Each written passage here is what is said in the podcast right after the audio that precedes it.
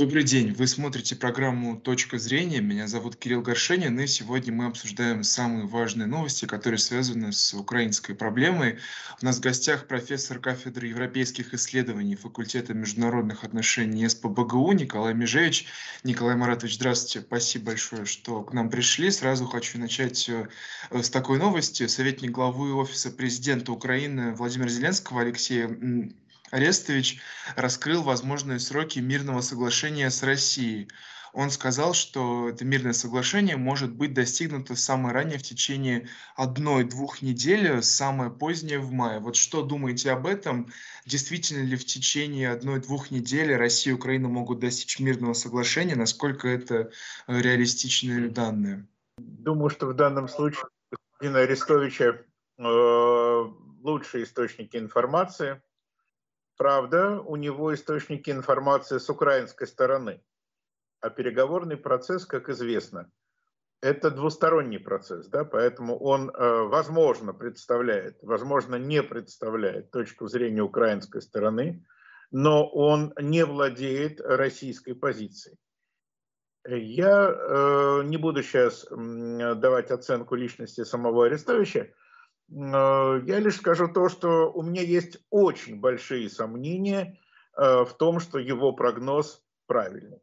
Вместе с тем я готов поддержать э, саму идею того, что переговоры нужны. Переговоры нужны. Но, ну, правда, вы знаете, вчерашний удар по Донецку, ну как-то, ну, не очень напоминает создание переговорной обстановки. Ну, хотя перед э, переговорами, ну, не принято так себя вести. Если это попытка показать силу перед переговорами, то в текущей ситуации это может очень плохо закончиться. Закончиться это может э, не переговорным процессом, а э, трибуналом и э, то, что мы видели после трибунала. Угу. Николай Маратович, а что вообще происходит с переговорным процессом? Уже четвертый раунд, я так понимаю, переговоров. А почему они такие неэффективные? Почему сторонам не удается договориться даже по каким-то гуманитарным вопросам? Ну, потому что для украинской стороны мирные жители – это живой щит. Э, чем больше будет жертв, тем больше будет обвинений э, России. Если э, украинские военные знаете, как это бывало во времена Карла XII, Петра I и даже Наполеона Бонапарта. Да? Вражеская армия опускает знамена, оставляет пушки и с оружием уходит на свою сторону. Знаете, такая джентльменская война. Ну, при этом, конечно, кровь, да, э, кровь на Бородино, мы помним, сколько ее там было, да, но все-таки война какие-то элементы джентльменской э, партии сохраняла. Сейчас этого нет. Э, кассетными боеприпасами ведут огонь по э, мирному Донецку. Значит, э, для переговоров не лучшие времена. Не лучшие. Но, с другой стороны, переговоры и не бывают очень быстрыми. Да? Я, э, как участник в прошлом да, государственных переговоров, могу сказать, что даже по какому-нибудь мелкому вопросу э, экономического, политического или территориального характера размером в две э, богом забытые деревни э, Эстония и Россия, я был участником э, советского, а потом российско-эстонских переговоров, могли переговариваться годами. Годами. Хотя в свете нынешних дел это даже не вопрос, это смех один. Так что так оптимистично заявлять я бы не стал. Э, да, ну вот что касается переговоров, я так понимаю, есть какие-то основные пункты, по которым стороны договориться никак не могут, но есть ли вот в контексте двусторонних отношений хотя бы какие-то позиции, по которым можно договориться, согласиться уже сейчас? Или вот кардинально совсем нет никаких точек пересечения? Насколько я понимаю, э, переговоры идут в основном по э, процедура гуманитарного характера по гуманитарным коридорам. А, предположить, что э, официальная делегация Украины э, согласится э, или признает Крым частью Российской Федерации, ну, мне пока сложно.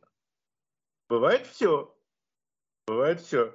но пока я думаю, что это маловероятно. Ну потом, предположим, лично Зеленский, да, так сказать, втянув еще одну порцию кокса через 100 долларов, лично на это согласится. Но означает ли это, что он успеет это согласие до кого-либо донести? Не простите меня э, за бытовой сленг, не грохнут ли его прямо там в офисе? Он ведь не один принимает решение. Кстати, хотелось бы напомнить, что Украина это парламентская республика с президентом. То есть нужен Верховный, э, Верховная Рада. Кто может собрать не Раду, кроме Господа Бога? Эта Рада разбежалась по миру. А вот э, что касается гуманитарных э, коридоров, российская сторона заявляет, что Украина эти требования не выполняет. Вот э, какой тогда вообще смысл в этом переговорном процессе, если даже по таким пунктам не соблюдаются требования? Смысл в том, чтобы договориться и убедить украинскую сторону соблюдать эти, переговор... эти требования. Угу. Так что смысл, конечно, да, тогда хочу перейти к следующей теме касательно Европейского Союза. Ну, в ЕС назвали задачу сокращения зависимости от энергетических ресурсов России сложной, однако выполнимой. То есть э, ЕС потребуется 50-60 миллиардов кубометров природного газа из других источников, чтобы заменить поставки из России. Об этом заявил замглавы Еврокомиссии Марыш Шевчович. Вот э, как вы считаете, насколько это в целом реализуемая задача в том, что касается энергетических ресурсов, полностью отказаться от российских источников вот, в пользу неких альтернативных? Ну, э, Шефович э, все-таки по имеющимся данным не дурак, но он очень тщательно маскируется под идиота. Дело в том, что найти эти объемы – это уже сверхсложная задача. То есть надо на рынке на мировом заблокировать одни гигантские объемы и найти другие. Но их нельзя найти, потому что на рынке они были лишними до этого. Если они найдутся, теоретически, то они будут стоить вдвое, втрое дороже. И тогда вопрос, а откуда господин Шефович будет брать деньги? То есть теоретически ведь можно топить, вот, знаете, долларовыми э, купюрами. Прямо из типографии ими топить на электростанции. Но это немножко дорого. Можно топить э, старинными рукописями, можно топить картинами из Лувра. Это все горит, но это дорого. Господин Шифович э, в своей наивности или глупости э, предлагает именно такой вариант. Он Насколько это вообще выполнимая задача? Это маловыполнимая задача, но если она будет выполнена, за новые э, газовые ресурсы придется платить очень и очень дорого. Надо mm-hmm. создавать по газификации, по регазификации. Надо э, проверять мощности э, флота газовозов. На мой взгляд, там нет избытка такого. То есть там есть дефицит. Построить газовоз это тоже не неделя. Э, в общем, э, гладко было на бумаге, да э, забыли про враги. Это все вот такая вот центральноевропейская мелкотравчатость, непонимание сложности сюжета, неумение подняться за масштабом выше своего местечка. Э, да, но в целом вопрос энергетики– это вопрос э, ключевой в том, что касается западных санкций, которые вводятся против России, потому что Европа сама же, получается, напрямую зависит от поставок. Вот, э, и с большой сложностью она вводит какие-либо ограничения именно в этом контексте против России. Как вы считаете, может ли быть какое-либо ужесточение энергетических санкций против России вот в ближайшее время со стороны ЕС? Я выскажу свою личную точку зрения. Да? На мой взгляд, Европа ведет себя просто по-хамски. А, она говорит, что мы вас э, кинем, мы от вашего газа откажемся, но сейчас, пожалуйста, нас снабжайте. Но при этом мы вас снабжать не будем ничем, даже лекарствами. Так может быть отключить этих собак от газа? Прямо сейчас. От нефти, от всего. Вы не хотите с нами работать, значит, давайте не работать. Значит, мы опускаем железный занавес, а вы варитесь в своем соку. У вас там выборы. Вас сметут, вас выбросят, как одноразовые причиндалы гигиены. И этим закончится ваша европейская демократия. Николай Маратович, так э, тоже, конечно, я понимаю эту позицию, однако выгодно ли России терять такие рынки? Хороший вопрос, просто отличный вопрос. Так ведь нам в любом случае их терять. Вы же слышите, что сказал Шафович. Он сказал, что в любом случае мы Россию с этого рынка уберем. Но это сделаем не сейчас, а в следующем сезоне. А зачем нам ждать следующего сезона? Замерзайте сейчас, собаки. Ну, у нас отопительный сезон, насколько я понимаю, он э, не скоро, скоро лето, наоборот, так что Вы э, очень, с этим есть сложности, есть сложности. Очень ошибаетесь дважды. Да? Знаете, я первый раз был в Европе, тогда, когда были очень молоды ваши родители. Очень, очень. А может быть, их еще не было. Это был 79 год. Вот. И могу сказать, что в Европе есть легенда про отопительный сезон, да, что заканчивается там чуть ли не в марте и в апреле. На самом деле, на самом деле, он заканчивается на севере Европы, на севере Европы примерно тогда же, когда и в Петербурге, а на юге Европы заканчивается примерно тогда, когда и, ну, скажем, в Сочи. А потом, когда нет отопительного сезона, нужно э, обеспечивать электроэнергией кондиционеры. А вы представляете, сколько кондиционеров нужно, например, для Рима? Mm-hmm. Вот, так что э, это mm-hmm. все сказки. Но Шифович не знает, потому что он вообще, так сказать, э, еще недавно, ну не сам, но его там бабушка топила навозом. А в Европе э, навозом в целом, в Европе, в западной, уже давно не топят. И это создаст нерешаемые проблемы. Но об этом никто не говорит. Сейчас задача другая – напугать Россию. Надо mm-hmm. Россию напугать за короткое время. А что будет с отоплением для населения? Да кого это, это население волнует в этой Европе? Это mm-hmm. Заявляю как профессор кафедры европейских исследований. Николай Маратович, а, вот в случае, если все-таки произойдет вот, это вот э, этот разрыв отношений в энергетической сфере, о которой мы говорим, какие будут потери для, для российского бюджета? Насколько это опасная ситуация для российской экономики? Потери будут очень большие. Но ведь мы лишимся не только доходов, но мы лишимся и расходов. Мы не будем покупать, ну, например, танкерами французские духи Наши турецкие друзья за долю малую будут шить нам Гуччи. Знаете, Гуччи не Парижа, а Гуччи из Стамбула. И уверяю вас, уверяю вас, да, э, что наши турецкие друзья, ну или, по крайней мере, контрагенты, умеют это делать прекрасно. Да, вот заключительный мой вопрос в, в, в, в контексте этой темы. Очень хочу ваше мнение узнать. А в Европе же да, предложили план до 30 года по полному отказу от российских энергоресурсов. Вот на ваш взгляд, э, какой самый быстрый срок, э, какой, за какой самый короткий период Э, может пройти вот время, чтобы Европа смогла полностью действительно перестроиться и отказаться от российского газа без каких-то жизненно необходимых потерь, как вот отопительный сезон, о котором мы говорили. У меня был знакомый, он обещал э, научить кота э, за 15 лет разговаривать. Э, и под это получил э, со своего приятеля хороший аванс. Э, через 15 э, лет картина была такова. Кот умер от старости, приятеля, который дал большой аванс под говорящего кота, завалили в бандитских разборках в Апраксином дворе.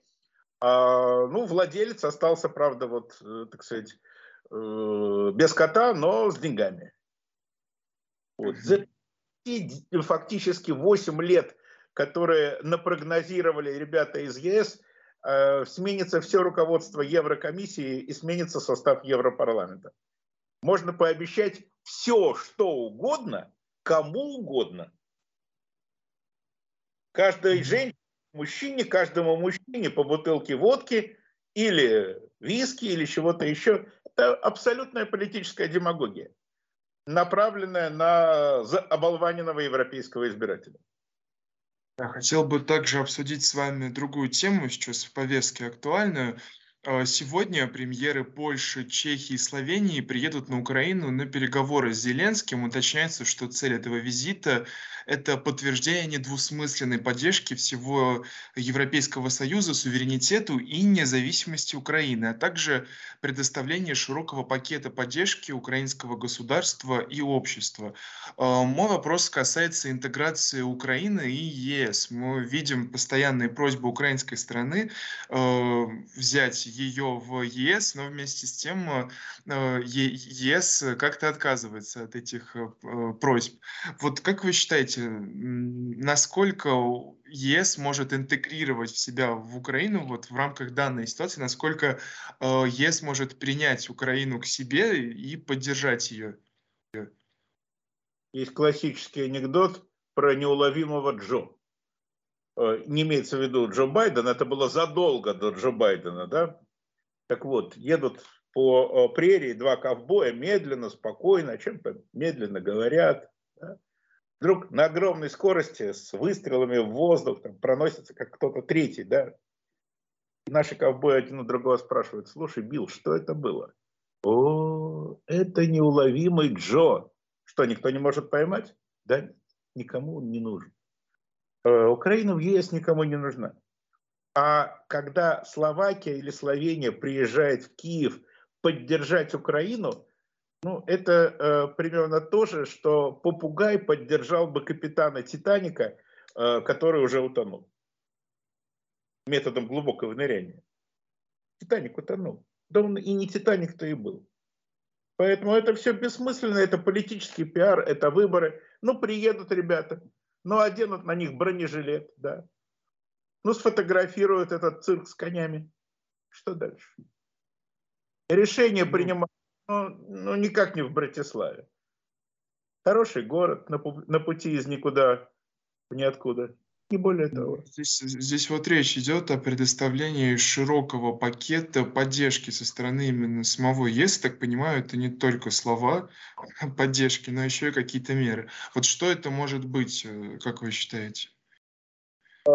Э, не знаю, там Словакия, Словения может перебросить, э, не знаю, всю свою авиацию, которой практически нет, флот, которого тоже нет, да, э, ну я не знаю, что еще. Речь пойдет о словах, о разговорах, о выражении моральной поддержки штанов. Ничего более конкретного Европа предложить не может. Кстати, что касается военной поддержки, нет ли опасений э, эскалации ситуации, которая происходит на Украине, на другие территории, в случае, если Украину будут поддерживать именно вот военной какой-то техникой э, другие страны? Опасения есть, конечно.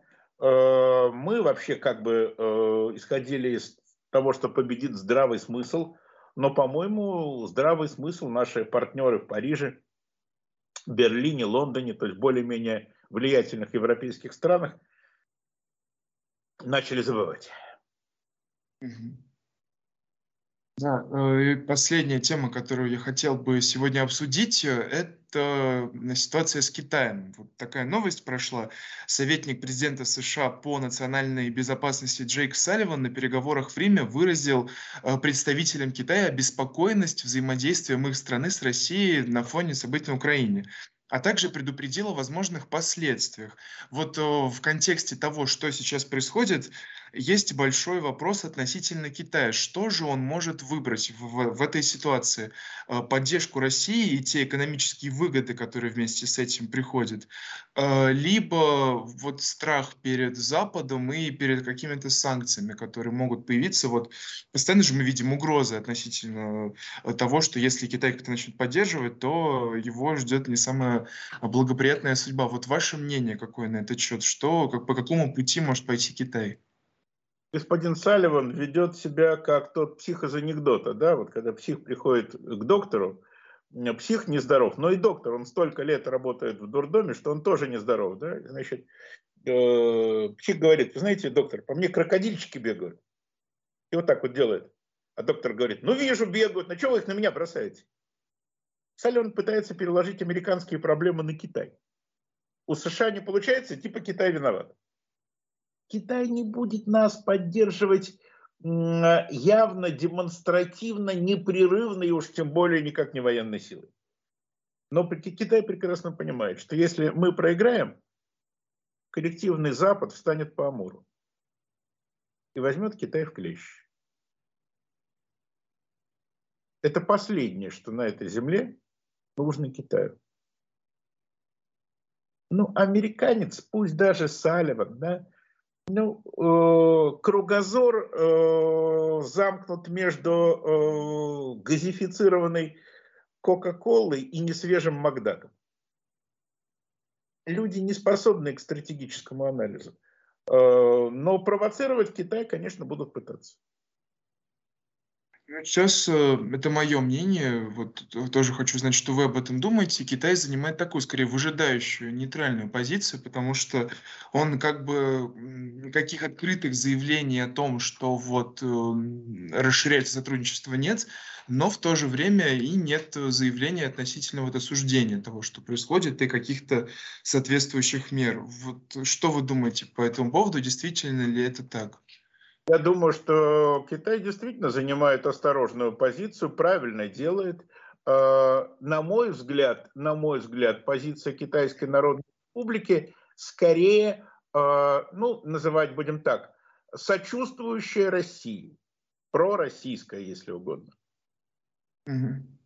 Да, что касается экономики, тоже людей всех очень волнует. Мы об этом уже начали говорить но чуть подробнее хотел бы узнать э, тот рынок, который освобождается в связи с уходом э, гигантского количества западных компаний, может ли туда прийти Китай?